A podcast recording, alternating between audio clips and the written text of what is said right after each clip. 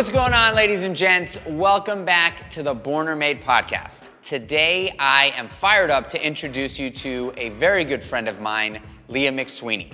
Leah is an entrepreneur. She launched one of the very first female urban streetwear brands, Married to the Mob. She's the founder of that company, the CEO of that company. She still runs that company. She also is a reality TV star. We'll get into that when we talk to Leah. We go into all sorts of different things from growing up in New York City to running a business today. Uh, she's incredible. Ladies and gents, Leah McSweeney. This podcast is brought to you by the one, the only Athletic Greens. I love Athletic Greens. It is the bomb. Uh, I've been using the stuff for the last three plus years. It is the first thing I put into my body in the morning. It is a green superfood supplement. Athletic Greens is filled with tons of good stuff like 75 vitamins and minerals prebiotics, probiotics. It's a green powder you add to water, uh, shake it up, drink it down, and it is totally delicious and incredibly good for you inside and out. Uh, go to athleticgreens.com forward slash born. That's athleticgreens.com forward slash born uh, for 20 free travel packs with your first order of Athletic Greens just for you. Thank you very, very much. What's going on, guys? Uh, welcome back to the Born or Made podcast. Thank you for tuning in. I am fired up to introduce my next guest, Leah McSweeney, old fucking friend of mine. Uh, we've known each other for a long time. Leah is a boss lady. Uh, You can call me a boss bitch. I was about to call her a boss bitch. We're not PC here, okay? You can you can call me whatever you want. Boss bitch is great. Boss bitch, a number one. Um, we go way back, and uh, she is an insane entrepreneur, killing it in the game, all sorts of shit. Her story is incredible. She's born and raised in New York, just like me. Um, so this is gonna be a good one. This is gonna be a real good one. Leah. What the word is- Hi. Wait, are we gonna talk about how we first met? Oh boy. um, and if you ever want to like look at a camera, because you can, you just look up there. okay. But I mean, yeah. Bug it. no, I actually don't even remember exactly how we first met. Yeah, I don't But you were like bartending. Shit, my mic just went, but it might be all right. Fine. Um, You were bartending. I was drinking a lot. So is that how we met? something like that. Frank. Sounds about right. Punching whatever on the Sounds about back right. in the Lower East Side when like nothing was there, Yeah. right? On Um, Clinton Street. Those days, yeah. So you are like one of the few people left that know. the Mikey Chernow. what? No, there's so many people that I know mean, you I might be then. I might be oblivious to it, but the truth is, is that like, you know, I, I there's very few people that can really recall or like say, uh, like there. I'll walk down the street with my wife and I'll see somebody that I know from the old days. Is that like? Does that make your heart? Does that make you feel a little uncomfortable No, or not she really? knows- she knows. she she- knows completely. She, yeah. I'm an animal in general, and she also she knows that, but she also she knows my history. You Yeah. know, like I was a fucking street fighter. Yeah, you know what I mean? totally. And so she knows that, and I'm not like that, of course, these days. But uh, you know, I, I'm, I, I'm don't regret it. Um, no, re- what's the point of regrets, right? I was like thinking that the other day, in terms of the show, because I'm like, God, is there anything I regret this season? And I was like, uh, because of the whole drinking thing, you know, like I was like, damn, that's crazy that like I hadn't drank, and then like I did start drinking like right before I got casted for this show, and basically. uh, There's a lot of drinking, you know. So on the show. yeah, yeah, and off the show. I mean, I was back. Hey, I fucking was like doing my research. I'm gonna go. I'm gonna like Go. dive head in. You know what I mean? I'm not here to have a glass of wine. You know what I'm saying? I hadn't Mm-hmm. Yeah, had a drink in nine you were reading years. the It was like books. You time to turn up. You know. Um, and I have no regrets because you know what? The last nine months that I was drinking, I had fun. I was definitely not having fun when I was hungover, Mm-hmm. but and it's all good. And now it's the wrap. It's a wrap. It's a wrap. But what's the point of having regrets? Because it's You like needed to go through what you went through. That's the way I sort of look at it. I say, there's nothing in my life that I didn't have to go through. Actually, True. like I believe that everything we go through, Yeah. I don't, you know, I, I'm not like this like divine plan dude where I think everything is planned out, and the, but I do believe that like everything we go through was meant for us to go through. Yeah. Because it's gotten us to where we're at, and if that means that you end up in jail, well, you had to do that shit. Yeah. Because I know jail. I mean, you know, we know a lot of people. We grew up in the city. Like, jail has saved a lot of my friends' A lives. hundred percent. You know? A hundred percent. Yeah. It it, ha- it does. I mean, it can. It depends what you do with it, right? I mean, I know people who have gotten their, you know, GEDs or you know, whatever, studied Sober. in jail. Right. Got gotten went to federal prison that, for seven years. Came out like and are killing it. a mensch. Right. You know, and go yeah. in like a fucking animal. And I so- may convert to Judaism. Really? Speaking of mensches, yeah. Will you? But anyway, I, yeah, I'm are you getting married? No, You're just thinking about it. no, hell no. I'm probably never getting married. So, but I think I am a Jew. Can you do me a solid? Can What? you just tell me who you are? Just I kind of Right, know. I know, but, 'cause like, we haven't even. I just I would like you to just introduce Okay. yourself and just My say, ear is like, like popping. So like if I I'm keep sure like doing alright. some weird like sounds, it's me like trying to unpop my ear. Um, my name is Leah McSweeney. I'm 37 years old, and I have a clothing line called Married to the Mob. It's 15 years young, and I'm also the newest housewife of Real Housewives of New York City. Wow. Whoa. But first and foremost, yes, I have my clothing line. I also have a podcast that everybody should subscribe to called Improper Etiquette that I co host with Laura Stylez from Hot 97. Improper etiquette. Yes. And I have a daughter who's 12 and a half. And that's me in a nutshell. I love that about you. Yeah. Um, so you grew up in New York. I did. Well, we moved to Connecticut when I was 14, but, and then I moved back. And you then were what, 18? when I was 18, even or maybe I was 17 actually, but or no, I was 18. But you know, within that four years of living in Connecticut, it was like me, like running away from home and like coming back to the city and all that. So, but yeah, That's they- when we met, when you were running away from home. No, actually, I fucking like left my family vacation. That's true, you did. and my sister still talks about it. She's like, "We didn't get to go to Disney World because of you." Rough times. Um, so tell me about like so the, here the idea of the show. It's called Born or Made, and the premise is I, I think a really fun conversation because I think it's interesting. Uh, you know, do you believe that you were born with this inherent ability to go out there and crush the way you do, or do you think it was something that you just learned and you were made over time? God, it's like so weird because like I have imposter syndrome. Like I don't feel like I get very uncomfortable when I have like events for like my brand and stuff and people are like, "Oh my god, this is great. You're doing you're doing so great." I don't know, I just feel like inside still I'm like I'm like I'm not doing that great. You know what I mean? I'm like it's not like I'm not crushing it. Like what are you talking about? Even though yes, when I think about it and what I have accomplished, especially considering like my delinquency as a teenager and everything and whatever, all that, I'm like, wow, I have really made a great life for myself and I should be really proud of myself when I think about it. But there's still this other voice that's saying, like, you're not crushing it. Like, you're not like all that. Like, you don't have it all together. Because, of course, not, I don't have it all together and I'm 10. Who, the- who the fuck does? Who the fuck does? Exactly. I mean, the people who are saying they do are like totally full of shit. Right, and if anybody honestly, like, I believe that that, because by the way, I believe that voice is healthy. If I, It's if I- humility, probably, it's right? humility. That is It's the like, def- definition Yeah. of humility, right? You probably like are a sociopath if you don't have that voice. That's like yeah, I think I think that I think all of us have it.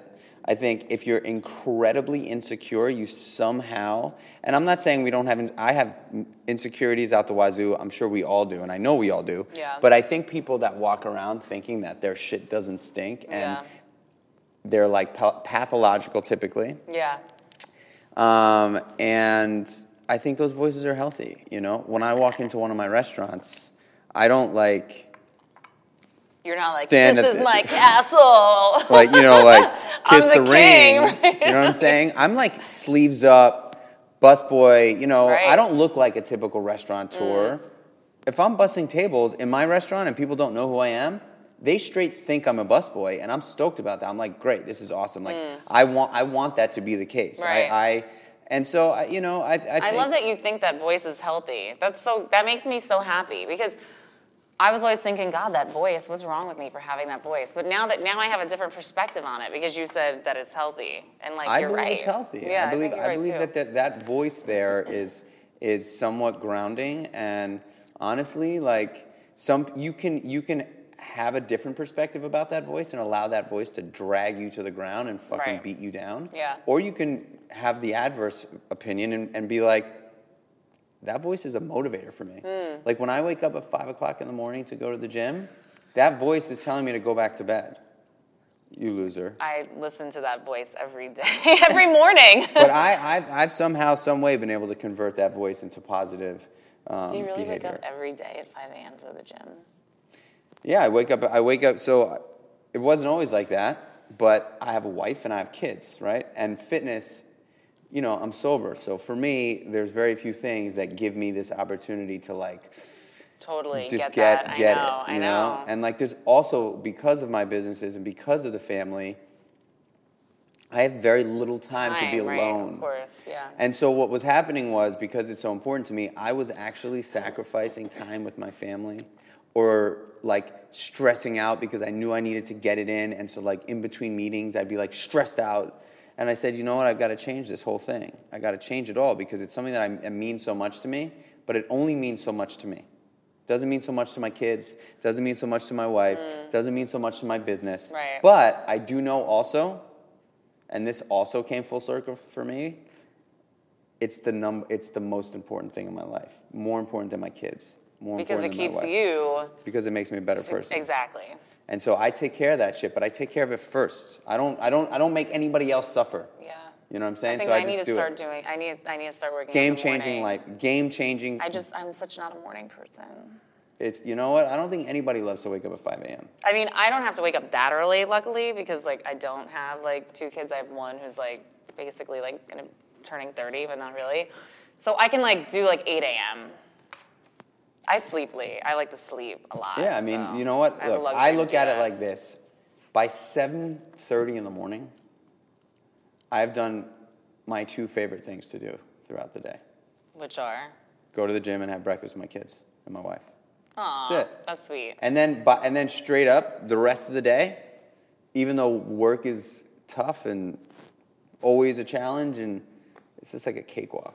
Totally. Because I'm just like, I know that the two things that keep me going, the two most important things in my life, self care and the people I surround myself with, actually, the two most important things. Like everything else, I can give a shit about. Do you go to meetings still? Um, I go to one. I go to one on Mm. Like Wednesday one a week? nights. Yeah, one meeting a week. Um, but yeah, that like I I think that that early morning thing has been like the. It's just been such a game changer because I get it out of the way and I never think about it and I do And then do it's like it. you don't have to, because I do find myself being like, oh shit, I have this, and then I have that. And then what about later? I can't leave Kira at home by herself at 7 p.m. to go work out. That's fucked up to her. She's been like, I've been, I've had nothing to do in the morning. I'm the one that's waking up at 10 a.m. I could have worked out. So like, I need to it. just do that. Just I'm it. doing it. Just I'm doing it. it. That's it. I'm done. Like tomorrow. It's- Done. Try it. Okay. So um, I'm tell me about your that. childhood. Okay. Um, it was, um, well, I'm the oldest of three. I have a sister and a brother, and I grew up on 24th Street and 8th Avenue in, you know, the 80s, and it was like just a great diverse neighborhood with drag queens, and I mean, it was like totally great, literally, like drag queens everywhere, club kids. It was, you know, in the middle of like every, like the tunnel, limelight, you know. And, And a pretty rough neighborhood too. In the, it, in the, yeah, in the it, wa- it definitely was. It was, but also like everywhere was kind Yeah. Mm-hmm. of like even like the Upper East Side, like which is where I went to school, was like mm, like if you went one block one way, it was like whoa, like Mm-hmm. you know. Um, Kids were getting robbed then. They're not. Oh, so hell much. I don't yeah. think they're getting robbed anymore. They were I mean, they getting- might be, but I don't. It's not nearly as bad. they were def- they were definitely getting robbed and beat up Kids were getting robbed for sure, all the time. all the time. Um, I personally love that feeling of a little danger. Even as a kid, as like, I really didn't mind it. Like 10, 11, 12, I remember being like, this is kind of fun. It's like, whoa, like, I don't know. Which is why I love Paris, because Paris still has an element of like, Might, you might get robbed on a back alley. Exactly. But New York, it just doesn't have that anymore. Yeah. Um, which is obviously a great thing for our children.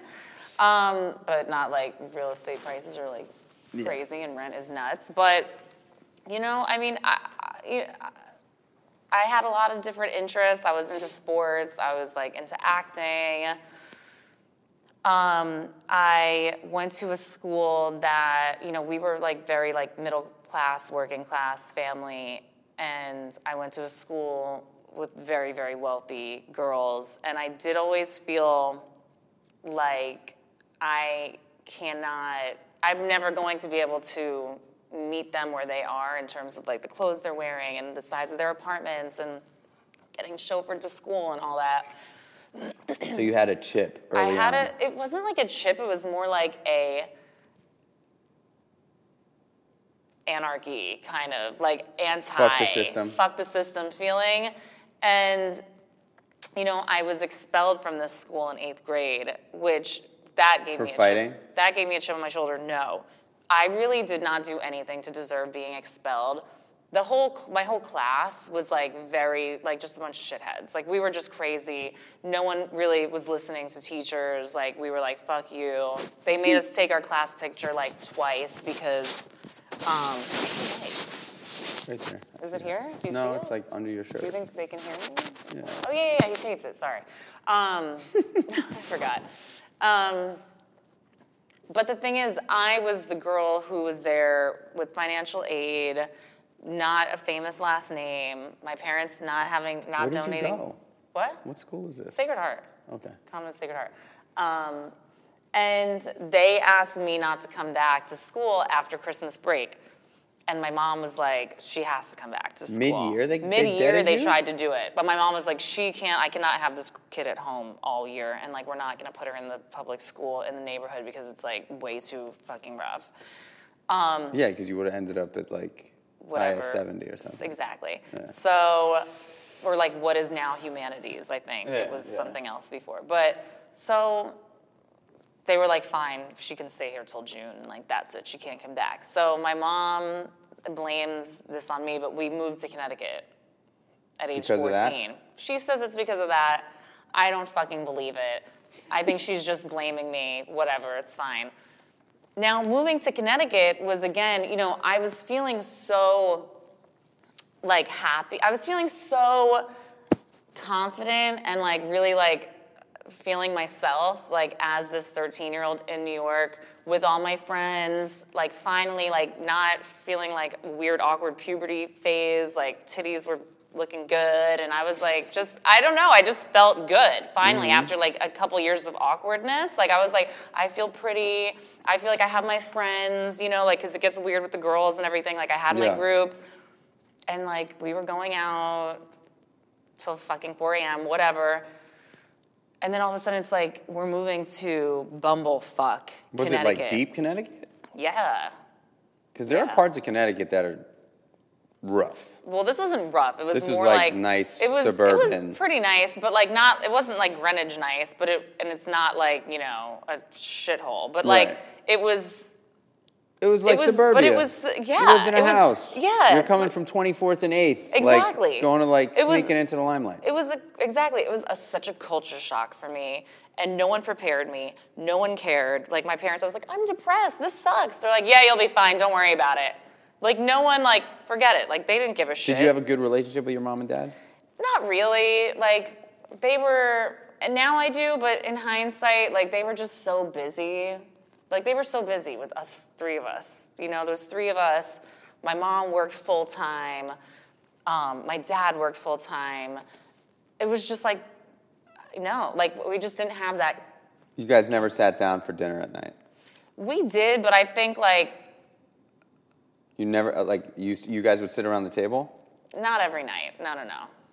A lot of I times never. only. I can't remember one time straight up. Well, um, honestly, I can't really remember that many, but I don't want to say that because my mom's gonna kill me. But she's not gonna ever hear this, so it doesn't matter. But like, I actually really don't. Like, it was like either my mom or my dad was there, yeah, but not both of them at the same time. And like, my dad, me and him, he just wasn't open. Like now he is. He's great, and like we're so close, but.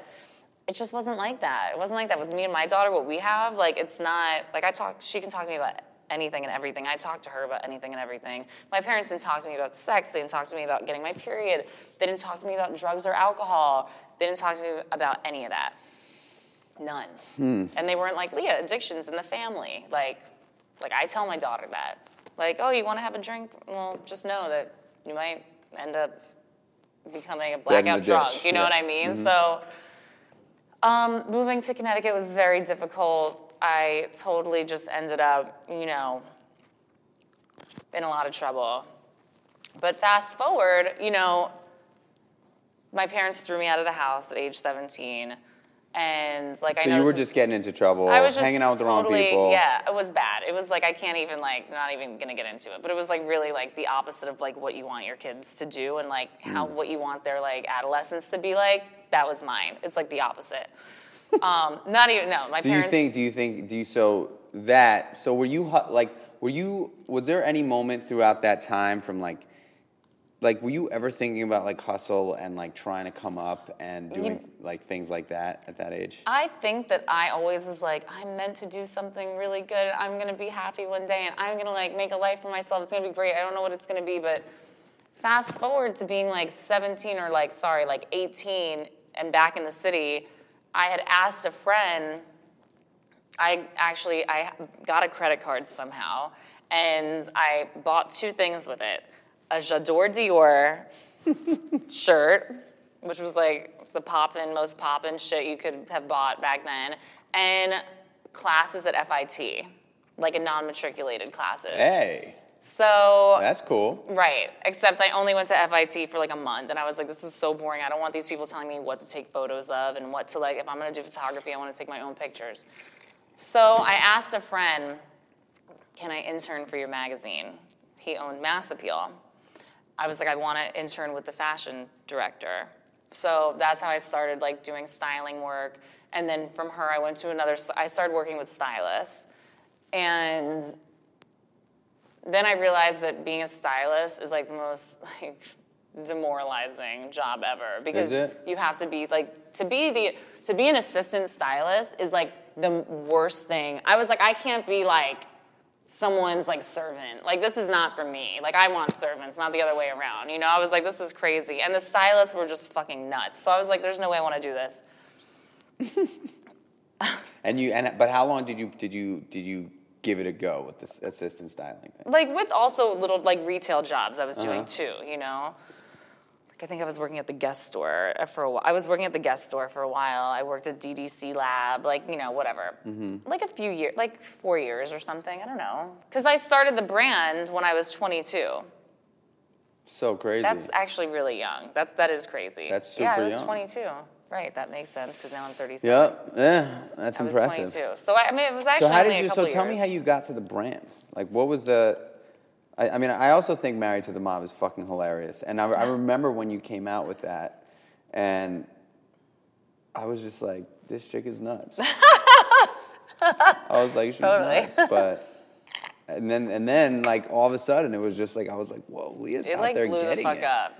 It really did. I, I got. I really feel like I put so much work in, but I also got lucky because that's like kind of part of success. It's not just all working hard. Because But like, by the way, I just want to stop hard. you. Like, you were so ahead of the time, and I don't think that you were even thinking, like, for women, by women Yeah. Maybe you Right. were. Yeah, I mean, like I know it was like pre. Like, I know feminism is like so trendy now. Like, even though like I don't really relate to like the type of feminism that's like mainstream, but I was always on some like. Like I can do whatever the guys do. Like I don't want to be held to like different like double standards. Like I can do whatever the fuck, and I don't want to be judged. You know. Mm-hmm. But still pay for my meal and open the door. Um, but like, you know, I was hanging out. First of all, I was, you know, with Kiki's dad, my daughter's father, Rob, who owned Alife, who owns Alife, and then we lived across the street from Russ, who owns SSUR. We were hanging out with Aaron, who owns the New York thing. So I was like, my friend group was just all these guys that had clothing brands. Right. And I was like, I'm wearing their shit, cutting it up, doing this and that. Really, the real motivator behind doing my brand was that I was watching all these guys get to travel for free. And I was like, I want to travel so badly. I had gone to Europe once. I went to Paris, I went to Copenhagen, and I went to Lund, Sweden. And it was like such a fucking amazing experience. Pre-married to the mob. Pre-married. Can you to the tell us about Married to the Mob? Can you just tell us what it is? Yeah, sure. It's a sh- clothing line, whatever. It's streetwear, I guess. Uh, whatever. That's what people call it. Um, it's the female streetwear brand. Mm, when, when, And I, and, I mean, we've. I don't even. like, how did you, what, like, the name, you How know, what, like, the the whole thing, where, like, where did it, where did it come? I mean, you're saying what was motivating you, so I'll let you Okay, let that. me finish. Yeah, because it does kind of get into. So these, you know, all these guy friends of mine have their brands, and I was like, I want to do my own brand. And look, and I was definitely. It was coming from my married to the mob was going to be, I knew that it was going to obviously encapsulate my personality and my perspective on things. And my perspective on things was that I did feel like I was in a boys' world a lot of the time because downtown New York, which I loved, and I loved the whole vibe and the community and the culture, but it was very like the boys ran it. It was like a very masculine kind of thing, which maybe is part of why I liked it. I don't know. Mm-hmm. But I was like, this is going to be my perspective on this community and culture. And my first four t shirts were Boys Ain't Shit But Hoes and Tricks, Fresh Out of Rehab, and Supreme Bitch. And then a Married to the Mob logo. But, like, you know, when I decided to do the brand, it was like that. I was like, all right, I've got to do this. And I had a partner at the time. And we were like, what are we going to call it?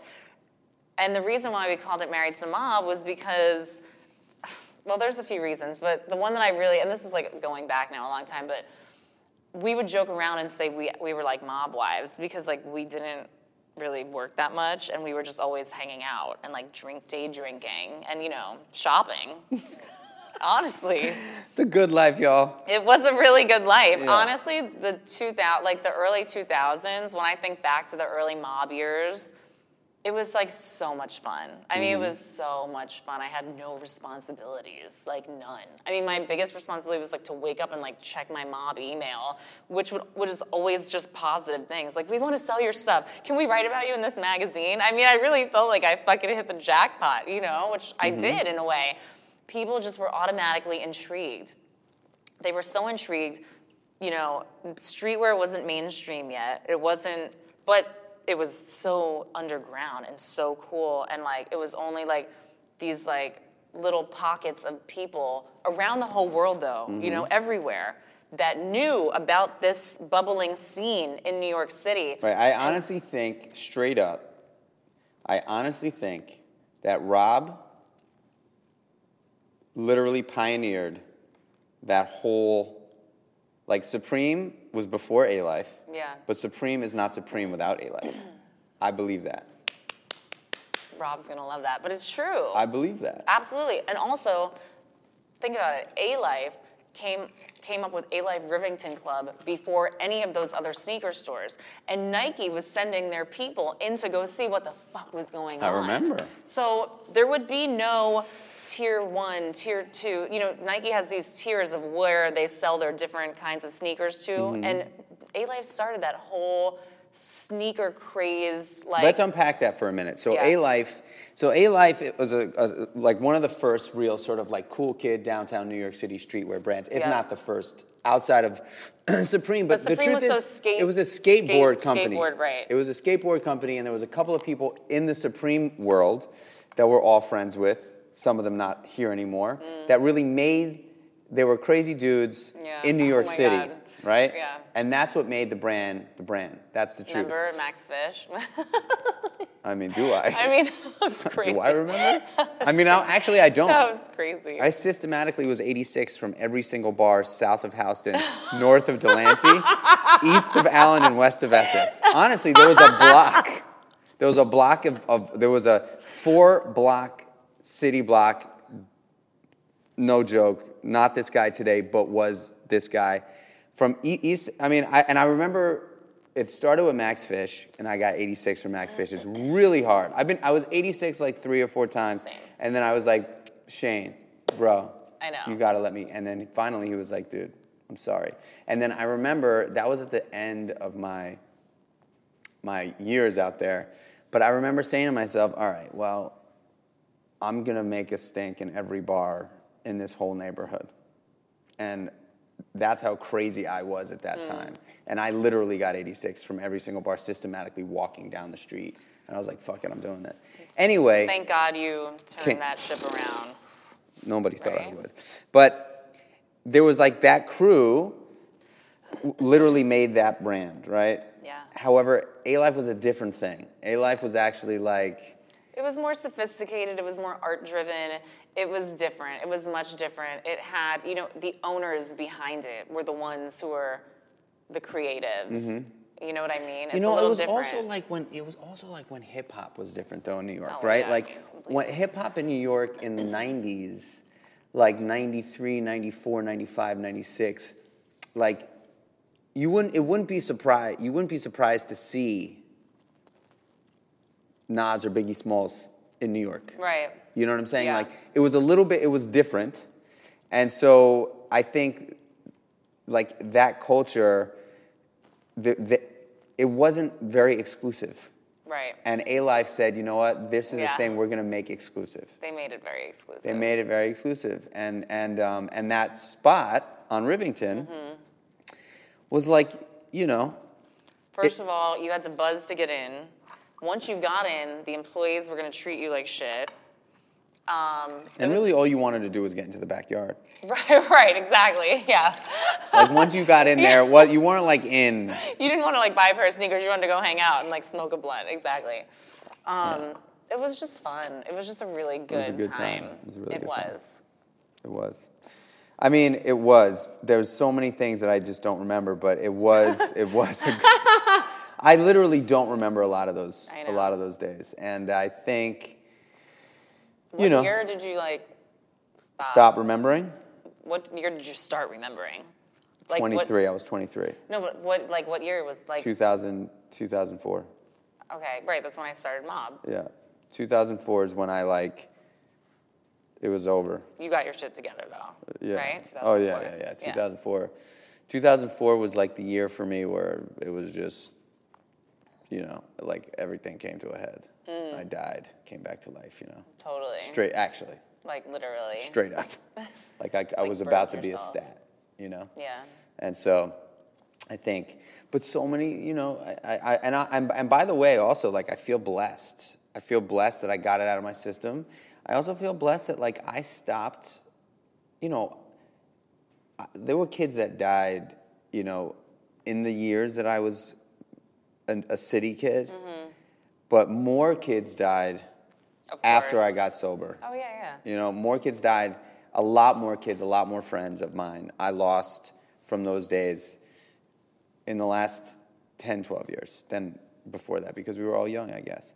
But the drugs, the drug thing in New York, um, like, is is is is kind of crazy, you know. And it went from like partying hard to like heroin, Totally. you know. And then that's that's it. And that's and, and a lot of our fr- There's old, nowhere like, you go from there except you need to totally clean up or you're ODing and you're dying. That's it. Yeah, I can't, I can't, I can't. I mean, at this point, it's sad to be able to count the amount of people that I know that have um, that have done that. But anyway, so you're at, so so you're so you're like you're literally checking your email. Checking my email, whatever. But it, you know, it just got very real. You know, like it turned. I was like, I don't know how I. I did instinctively know how to. Okay, like this amount of shirts were ordered. I'm gonna make this amount plus a little extra. I'm gonna sell it. It's gonna make me like I'm, you know, doubling my money, and then I'm gonna put this amount of money into this. I did know how to do that. I don't know how, but You I just did. figured it out. I figured it out. Um, I knew a lot of people. I knew people that owned stores. I used my relationships to get into those stores. I knew once I was at U- in Union, then like all the other stores around the world that are looking at Union as the trend-setting boutique are gonna want my stuff, right? And it just built, like it just grew. I mean, there's, I mean, it's, I've had so many ups and downs with the brand, obviously. I had investors, I didn't have investors. I almost went bankrupt. That ended up not going bankrupt. I had to let everybody go one year before Christmas. It was hell. I've had so many highs and lows, like, you know, the window of Colette, like collaborations with Nike, MCM, Barbie, all that. Um, it's been really, I mean, if I didn't have it, I don't, like, I really like it. It's been my education, my like life raft in so many ways. It's kept me focused, and I've like grown up with mob. If that makes sense. What do you think, like, if you had to point to one thing, and it's probably a tough question, but if you had to point to one thing, what do you think the glue has been for you? Not for the business, but like, what do you think the glue has been for you? My daughter, of course. Mm-hmm. Oh yeah. If it wasn't for her, I would have been like, I'm moving to Bali. Bye. I'm done with this shit. Because it's just like there's been so many. I've been so stressed out at times with the brand. And I'm like, nope, gotta keep going. Got Kiki. That's cool. Yeah. Let's pause right there for a second to get a quick word from our sponsor. This podcast is brought to you by 10,000. Now, I've tried nearly every workout short there is over the years and have always been frustrated that it's way too hard to find the perfect pair. That's until I discovered 10,000. 10,000 makes the highest quality, best fitting, and most comfortable training shorts I've worn, period. At the core of 10,000 are three premium training shorts built for all the ways you train. One is built for versatility, one's built for durability, and one is built to be super lightweight and fade away while you train. They've got you covered no matter what you do, whether you're a CrossFitter, you do HIIT, you're a runner, you just lift, weekend hiking, whatever it is, they got you. Just pick the short that's best for you and how you train, and then you get the opportunity to personalize it for your individual needs with custom liners and inseam options. My favorite short is definitely the session short. I use a 5 inch inseam with a built in liner, and it's become my go to for pretty much every session I do in the gym or out of the gym. Uh, the session is super lightweight, has an insanely comfortable liner, and includes a permanent anti odor treatment, which is awesome. Every order gets free shipping, free exchanges, and free returns. Head over to www.10000.cc. That's 10,000.cc. Use promo code BORN20 at checkout for 20% off your first purchase. After you put this gear through some workouts, I think you'll agree that these are definitely the best training shorts and the only training shorts you'll ever need. 15 years. I mean, that's a long, that's a a run. time. That's a run. That's a, really- that's a long run for anything It's in crazy. life, I know. you know? But 15 years with a business in like a hyper competitive market. Yeah. Like New York and in an insanely difficult space to be in. Right. I mean, just the fact that we survived like 2009, 2008, 2009, 2010 was like crazy because literally most of my stores shut down. And I had to keep changing the way I ran the business. Like I had to just keep changing it. Were you watching your friends just go out of business left and right? Oh, yeah, totally. Yeah, completely. Mm-hmm. I mean, plus I was friends with the people that own these stores, you know, so I was watching the stores sh- get shut down and or they stopped selling women's stuff because like there wasn't as many women. That's the other thing. It's like, you know, women's streetwear, it's like not a huge market like men's streetwear. Like my male counterparts have made so much more fucking money than me. Like, not, I'm not salty about it. Like I'm the one that decide, wants, I keep doing this, you Right. know? So it's not really ever been about the money for me. Like, but people kind of really like it was extra hard as a female streetwear brand owner to get through difficult harder times, yeah. Exactly. Um, like, where do you see the brand? Like, what, what, how is the brand doing now, and like, where do you see it going? I've it's so the last couple years I totally changed the structure of the business. Um, one of the years I was like, I'm not making.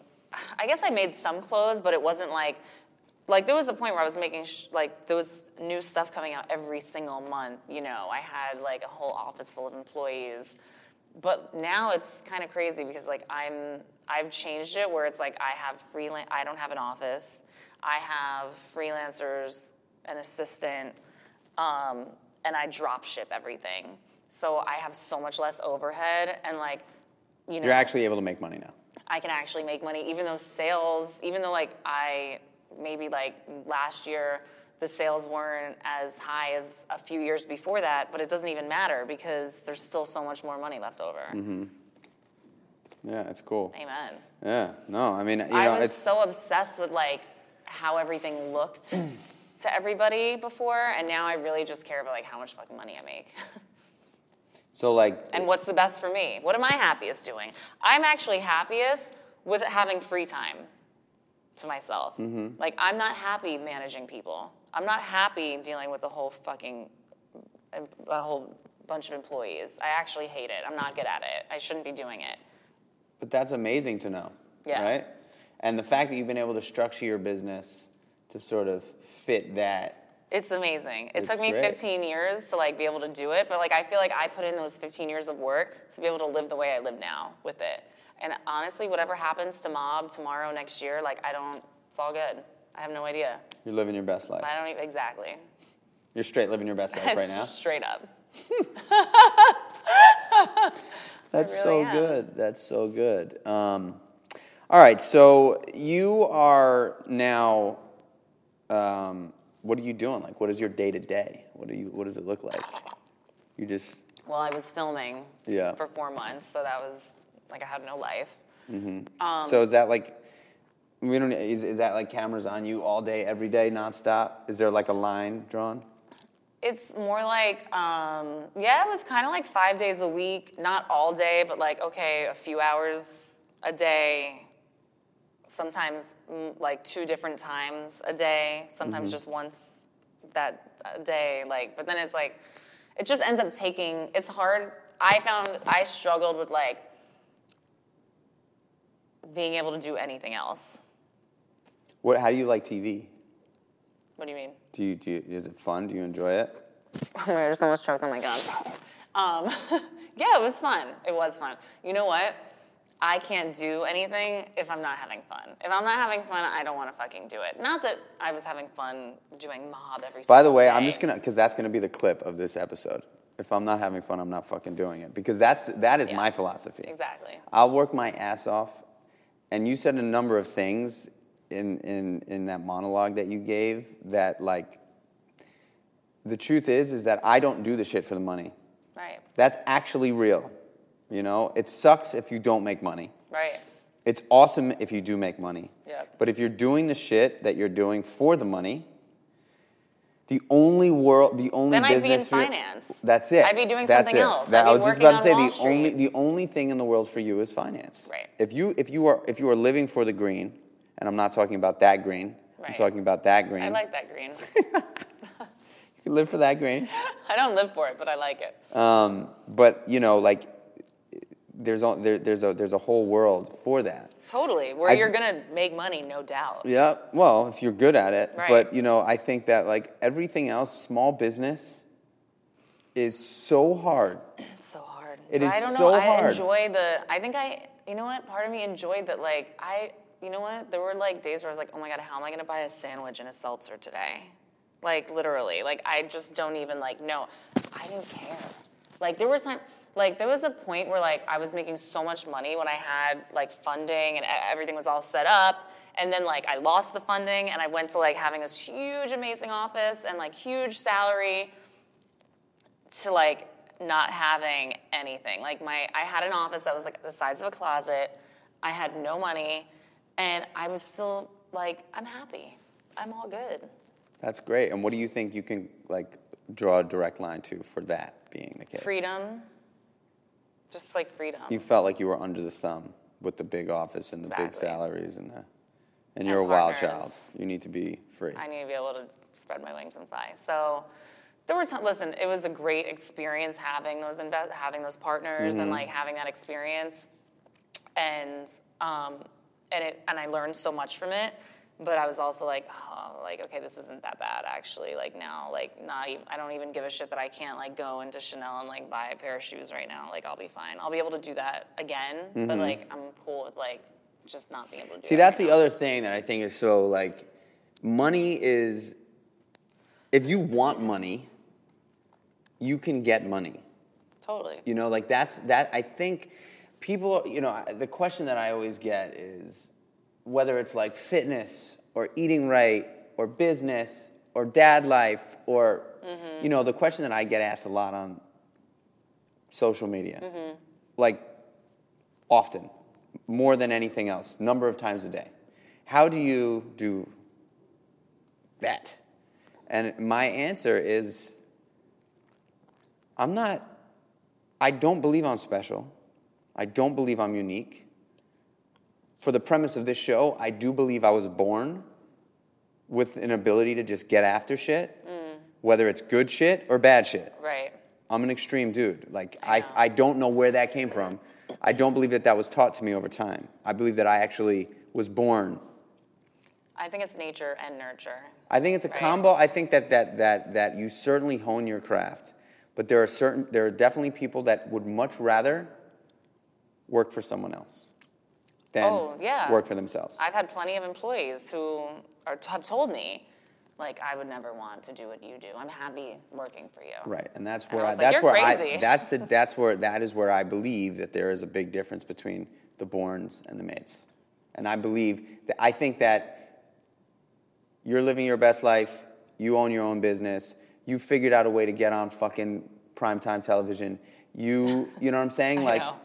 But I'm just saying Yeah. that like that right there, you're you, there there's something different about you, and it's not like you know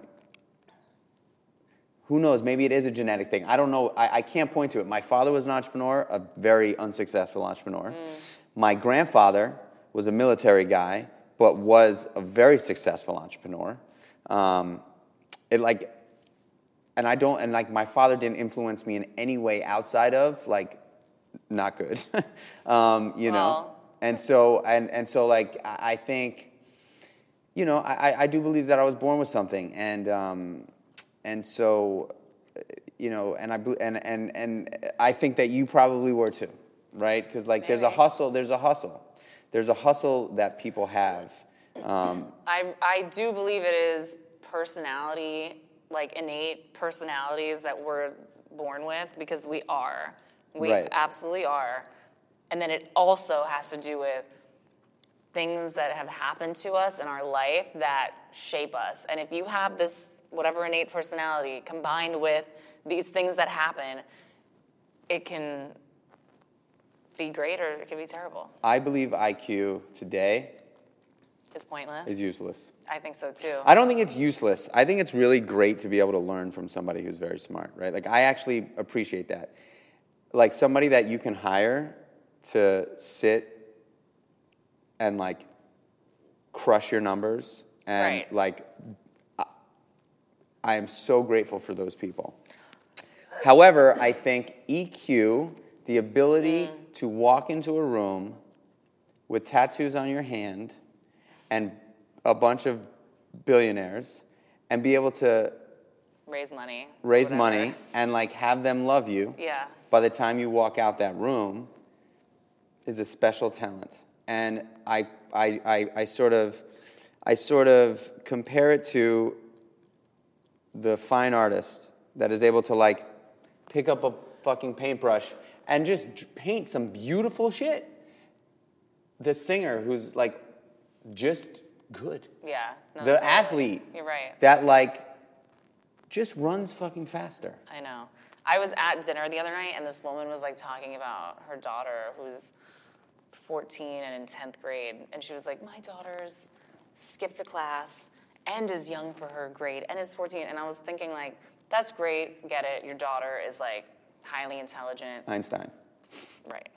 Doesn't mean she's going to be a successful person or have a or be happy or be able to. It, it's just yes, she's going to be able to do really well on her SATs. Right. She's going to get into a really good college, most likely. Right, and be in debt unless you're rich. What else? Like, I don't know what else that, I don't know what that means. Like, I don't. I'm with you. I think I, I also think that given like the current climate in what we consider success, like what is success? What is success? Right. Yeah. For me, Exactly, but I, I think I know. what? It has nothing to do with cash. It has to do with like, are you happy Yeah. internally? Like, do you do you actually enjoy yourself? I think it has some somewhat to do with cash. I mean, like I, I, I think for I, me, it, it does. Like for me, it does. For me, financial like success does include financial stability, and Mm-hmm. and be, only because financial stability. And I'm and maybe pro, most likely I'm not just Offers not just security. stability. It Offers offers security. It offers security and freedom. It really Mm-hmm. does. You know, um, only because I've felt both of those. Mm-hmm. I felt like I don't have financial stability, and I do, and so I do feel better when I have it. But I'll even though I'm still able you, to be like- happy when I don't too, you know. But also, it's like relative, relatively speaking, because we live in the fucking most expensive city in the world, or one of them. You know what I mean? So it's hard to feel. I, you know, it's successful it's weird. Like I, I've I've been on both sides of the spectrum as well.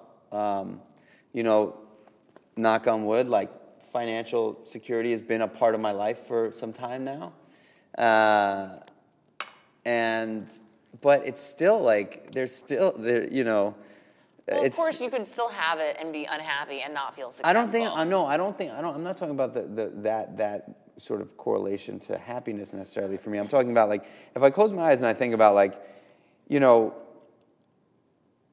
I would say that there were moments in my life when I was like 26 where I was bartending, um, had like I don't know five grand to my name, maybe, maybe, Mm-hmm. Right. like in you know under my mattress, Right.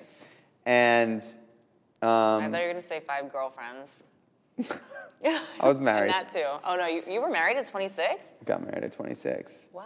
Five girlfriends when I was like 22. Right. Um, but like I, I, I, I remember there were times there were like my life was like I woke up in the morning, I went for like a run, I like leisurely had breakfast, I walked my dog, I like had lunch, you know, I went to the gym, I came back, like took a nap.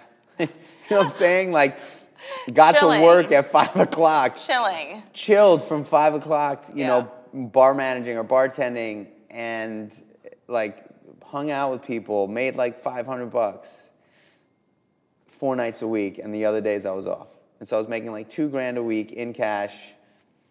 Were you happy? I was absolutely. I was fucking happy. I was like, I was, I was like, I was happy. Two And- grand a week in cash isn't bad. No, not, Not terrible at all. No, no, it's not. I mean, in New York, it's like you're not, you're not like, No, you know, yes. you're not like Lamboing, but No. like you're, you're, you're, You're okay. You're all right, two grand in cash. Um, but like, I just remember there were mo- like I can go back to that and be like, man, like I actually was like the amount of stress that being a business owner, um, of like forget if your business is successful or unsuccessful, Yeah. right? Like just being a business owner Right. offers a whole new slew of responsibilities that make it very difficult for me. And I could be, you know, and I say, like, I genuinely am, I could be one of the happiest guys you know. Like, I believe that, you know. I, I, there's like, yeah, I wake up in the shit some days, there's no doubt. You know, I, I'd say out of 300 days a year, I'm probably pissed off 60 of them, hmm. you know? But, so one day a week, you know, the, the, Yeah, like a full. That sounds like about right for me too, actually. I Yeah, like a full day where I'll just be like, fuck. You know, but it's all good and I'm cool with it. And then the next day it's gone. Good, so, it's good. It's yeah. not like I'm digging myself deeper. Right. in, you know, um, but I will say that, like, you know, that the, the level of stress that comes with business ownership is real. Yeah. It's just real. There's never a day where it's just like, oh, I'm gonna go get a cup of coffee. Yeah, you don't have to think about it, You know what I'm saying? It's like, Like- 24 7. 24 7 and and it's a blessing and it's a curse right like it's beautiful and it's and it's cha- and it's super challenging and difficult And it's not for everybody. It's not it's not so i mean married to the mob now is going in a great direction and you're happy with it Totally. Absolutely. so do you I like have you made any drastic changes over the years like in terms of like the the vision the the I think just the like getting kind of streamlining everything and doing drop shipping and getting rid of my office and that kind of thing, which that also was like so amazing because for the first time in my daughter's life, like I got rid of her nanny and was like, I'm home. wow Like now I can, I mean, I don't really cook, but like I can order dinner for us, you know. Um, I'm around. And you, I mean, I, I, you know, we don't get to hang out much, but I, I follow you on social, and it just looks like you have such a good relationship with your daughter. I really do. I mean, She's it's such, best. it's like uh, you guys are like besties. We are. Like, straight She's up. She's amazing. I can't even tell you. Like the other day, she called me when she got out of school, and she's like, "I'm hanging out with my friends. Cancel my tutor." And I was like, "What?" I was like, "You're bugging. Like I'm not canceling your tutor. You can go play, do whatever, and then come home and you have your tutor in an hour." She calls me. She's being relentless. I cancel my tutor. Annoying. She's annoying the shit out of me. She won't stop. And I was like, I had one of those days where I woke up in the shit, you know, and I was mm-hmm. like stressed out. I was not happy. Me and my mom were fighting. She was like making me so angry. And I said, Look, here, I'm gonna keep it 100 with you right now. I'm so angry with grandma that I'm shaking. I'm PMSing. I'm having a bad fucking day, and you're making it worse. And she's like, Okay, I'm coming home right now. And I was like, All right. And like, you know, 10 minutes later, she opens the door and she just throws her arms around me. Oh my God, it's like making me emotional. I, that's not why I told her. Like, I wasn't expecting that. I just wanted her to shut up. You know what I mean? I She- wanted her to, she loves you. I She wanted her to come like home in an hour and do her tutoring, but she knew that I was stressed out and I was in distress, and she freaking left her friends to come home and hug me. She's amazing. That's so good. She's the best. So you guys have like a really special relationship. I tell I, I'm honest. I'm just honest with her. I can't hide who I am. I was very scared when I had a kid, even when she was like, when I was getting sober, and you know, when she was younger, I was like, how am I gonna? Because I'm a little edgy or whatever. Like I have a podcast where I talk about sex, and I, all these things that like you are raised to be like, well, moms don't do that. Moms are perfect. Moms are like this, and moms are like that. And then you become a mom, and you're like, I'm still me. Great. what do I do now? Oh shit! Like I'm still the same fucking person. She's found my vibrators. She found joints. You know, I had to explain masturbation to her. I mean, I mm-hmm. had to like do all like. I am who I am. Right. Like, and I, I was so terrified that if my daughter figured out who I was, You that were sh- terrified? Yes, I was terrified that if I if she found out who I was, then she's not gonna love me and accept me. And my, my daughter totally knows who I am. So you walked around with that shit for a minute. oh, definitely. Mm. Yeah, I felt a lot of pressure to be like the hide aspects of myself. Of course, I, yeah, you do. You know, as age appropriate, she's found things out about me or whatever. Like Right, I've been right, honest right, with her about things, certain things, but. Um, even our humor, I mean, we both have dark senses of humor, and I can just make really, I mean, they're, it's like borderline, like a little like, whoa. But she's so fucking funny. Oh my God. Like, we She just- looks funny. She's She, hilarious. she, she. she's just, she's smart. And the things she says sometimes, I'm just like, oh my God, this kid's like really, like, You know, it's it's it's it's funny when you when you when you were talking about like you know you.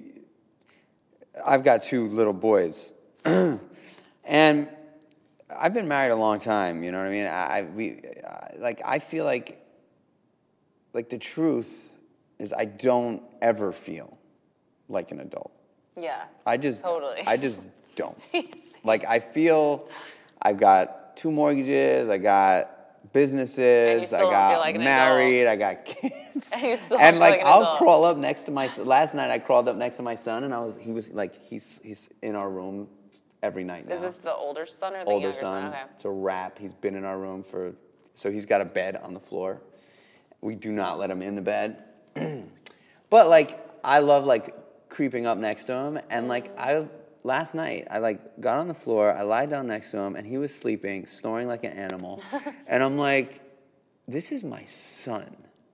This is some like, am I supposed to feel a certain like literally these were the thoughts that were going through my mind. This is my son. This is real. I made him. He is mine. I love him, but am I supposed to feel a certain thing? Because I still feel just like me. Mm. Like, Yep. you know what I mean? Like, I'm like, you know, he pulls my finger, I fart. You know what I'm saying? Like that's just, like that's real. Like, and and that's like how they grew up. You know, and like I don't know if, if that's normal or not, but like my Sounds kids, great. you know what I'm saying? Like that's like. I, I really I do not feel and I feel and I also feel like that's also awesome. You know, because like I don't push anything on them Yeah. at all. I'm interested in a whole bunch of shit, but I don't like I I don't think that there is like I love that you're just like, yo, I'm me. I'm honest with my daughter. It's just easier. It's just the easier. I took a risk and I was like, I'm just gonna be me. Mm-hmm. Like, I'm just gonna be me. And that's it. And like, let's hope that she's like into it. You know what I mean? And she's into it. She just knows me. She knows me. See, I also feel like I hope, you know, because if, if my sons are anything like me, I'm in big ass trouble. Yeah, but no, they're not going. This is the thing.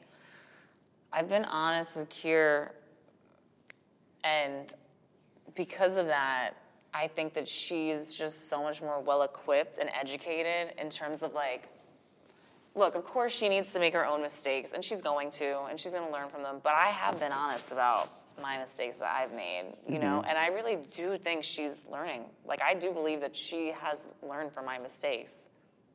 I mean, time will tell, but. Yeah. Yeah, I, I, I, look, I feel, I feel like I'm, I'm, I'm lucky. I feel like I'm lucky in so many ways because, um, And you know what? If your kids do end up even like 50% like you were when you were young, let's hope they don't, but I'm kidding. But you'll like know how to ins- intuitively deal with that. Yeah, I hope so. You know, I, I guess the hard part for me is that there is real addiction in my story. Right, like a genetic Like, of well- predisposition to like. For right? me, it was. It's not like running in my family, actually. Mm, interesting. It's not. Um, however, there is diabetes in my family, and some people say that the gene is kind of the same. It's like a sugar deficiency. I don't know.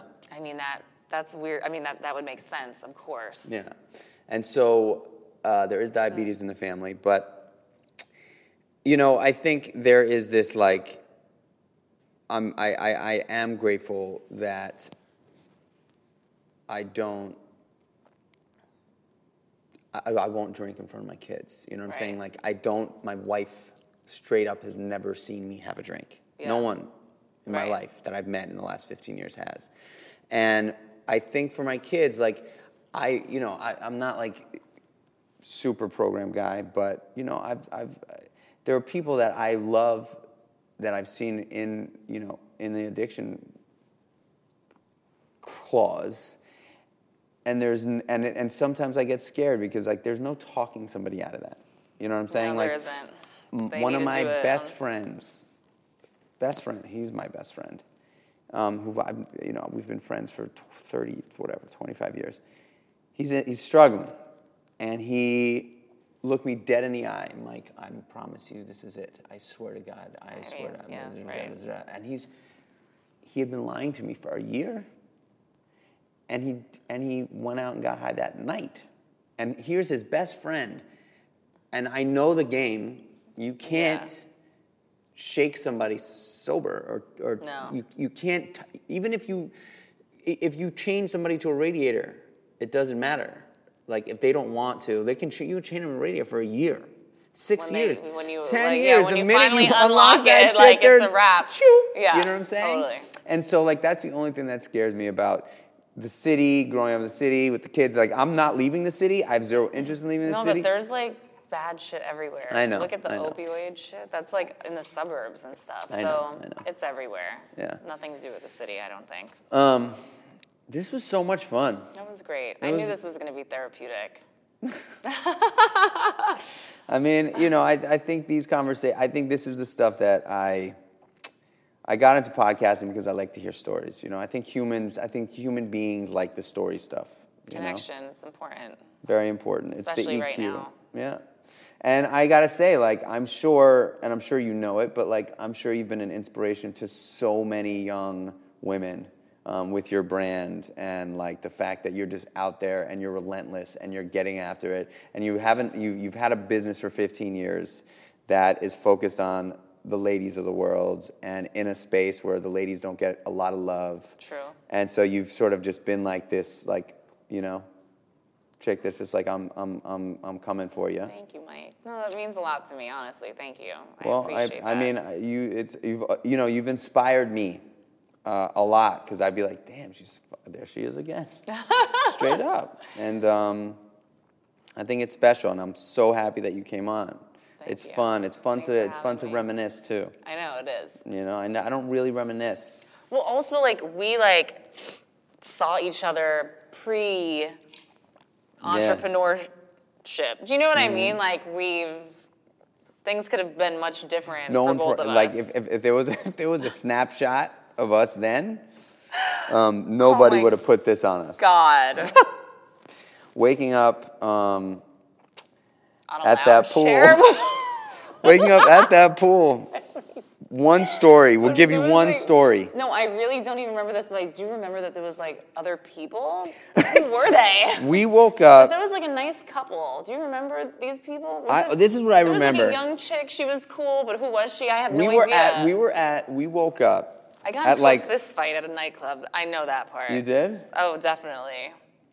All I remember is waking up at a pool at some hotel or potentially just like a luxury high-rise building that we snuck into, and waking up on a lounge chair, one side of my body completely burnt to a crisp, a bottle of Absolut vodka at my feet, No. and kids running around. I don't even. I only remember waking up. I don't remember anything else. I just remember like I don't remember much from that trip. There you have it, ladies and, And gents. that's Leah, it. Leah That's- that's- McSweeney, that's y'all. it. That's it. Way to go, homegirl. You've come a long way. Oh my god. Yeah. So No more you. absolute. No more absolute, absolute. Um, absolutely no more absolute. That was awesome. You fucking rock. Keep getting it. Thank you. Thanks, Mike. And um, you can catch her on The Real Housewives of New York. And improper etiquette. Improper etiquette. Are you still writing for Penthouse? Um, I'm still totally involved. I haven't like I've been so busy filming, but I'm getting back into it. So We can edit I'll be out. writing. Whatever, no, like read Penthouse. My Okay. articles are up there. Yeah. Dope. That's Leah McSweeney. She's the best. I've known her a really long time. I am. I just feel better now. you rock. That's a wrap.